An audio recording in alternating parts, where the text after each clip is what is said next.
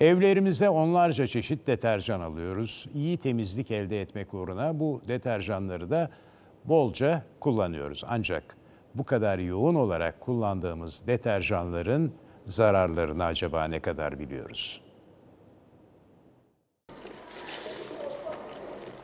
Çamaşır suyu, deterjanlar, yüzey temizleyicisi, lavabo aç, kireç çözücü ve diğerleri. Özellikle kadınların hemen her gün elinden düşürmediği temizlik ürünleri evimizdeki tehlikelerden biri. Klor gazı birinci derecede zehirli ve öldürücü bir gazdır. Çamaşır suyunda da var klor gazı. Çamaşır suyunda var. Yani bildiğimiz çamaşır suyu. Çamaşır suyundaki klor, kireç çözücüdeki nitrik asit, çamaşır deterjanındaki fosfat, temizlik ürünlerinde zararlı kimyasallar kullanılıyor. Deterjanların içinde genelde fosfatlar var yani. Çamaşır iyi durulanmadığı takdirde çamaşırın üzerinde kalır bu deterjan kalıntıları. Sonra giydiğimiz zaman insan terinin çözücü etkisi nedeniyle bunlar çözülür. Değişik organlarda değişik hastalıkları neden oluyor. Onun için perborat esaslı, oksijen esaslı deterjanlar kullanmamızda kesin fayda var. Pas ve kireç çözücülerin içinde nitrik asit var. Bakın aşındırıcı madde işareti vardır burada. Korozif. Yani metali ve cildi aşındırır.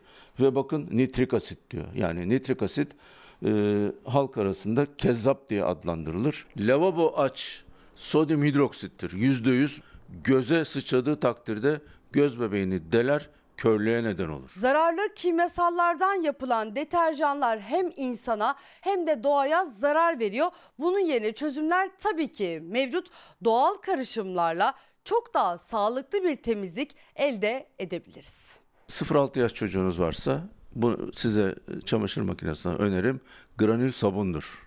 Vücuda hiçbir zararı yok ve durulaması çok kolay. Köpüğü ayarlanmıştır. Şimdi oksijenli yani hidrojen peroksit içeren çamaşır suları yapılmıştır. Marketlerde bulabilirler arkadaşlarımız. Soda bir kere aktarlarda satılıyor. Temizlik maddesidir. Lavabolarınızı sirke ve soda karıştırarak temizleyebilirsiniz. Bulaşık deterjanı evde bulaşık deterjanı yapmak istiyorsanız e, limon tuzuyla sodayı artık bir bulamaç haline getirip ya da e, beyaz sabunu rendeleyerek ılık suyun içinde e, çözelmesine yardımcı olursanız onu deterjan olarak, bulaşık deterjanı olarak kullanabilirsiniz. Beyaz sabun.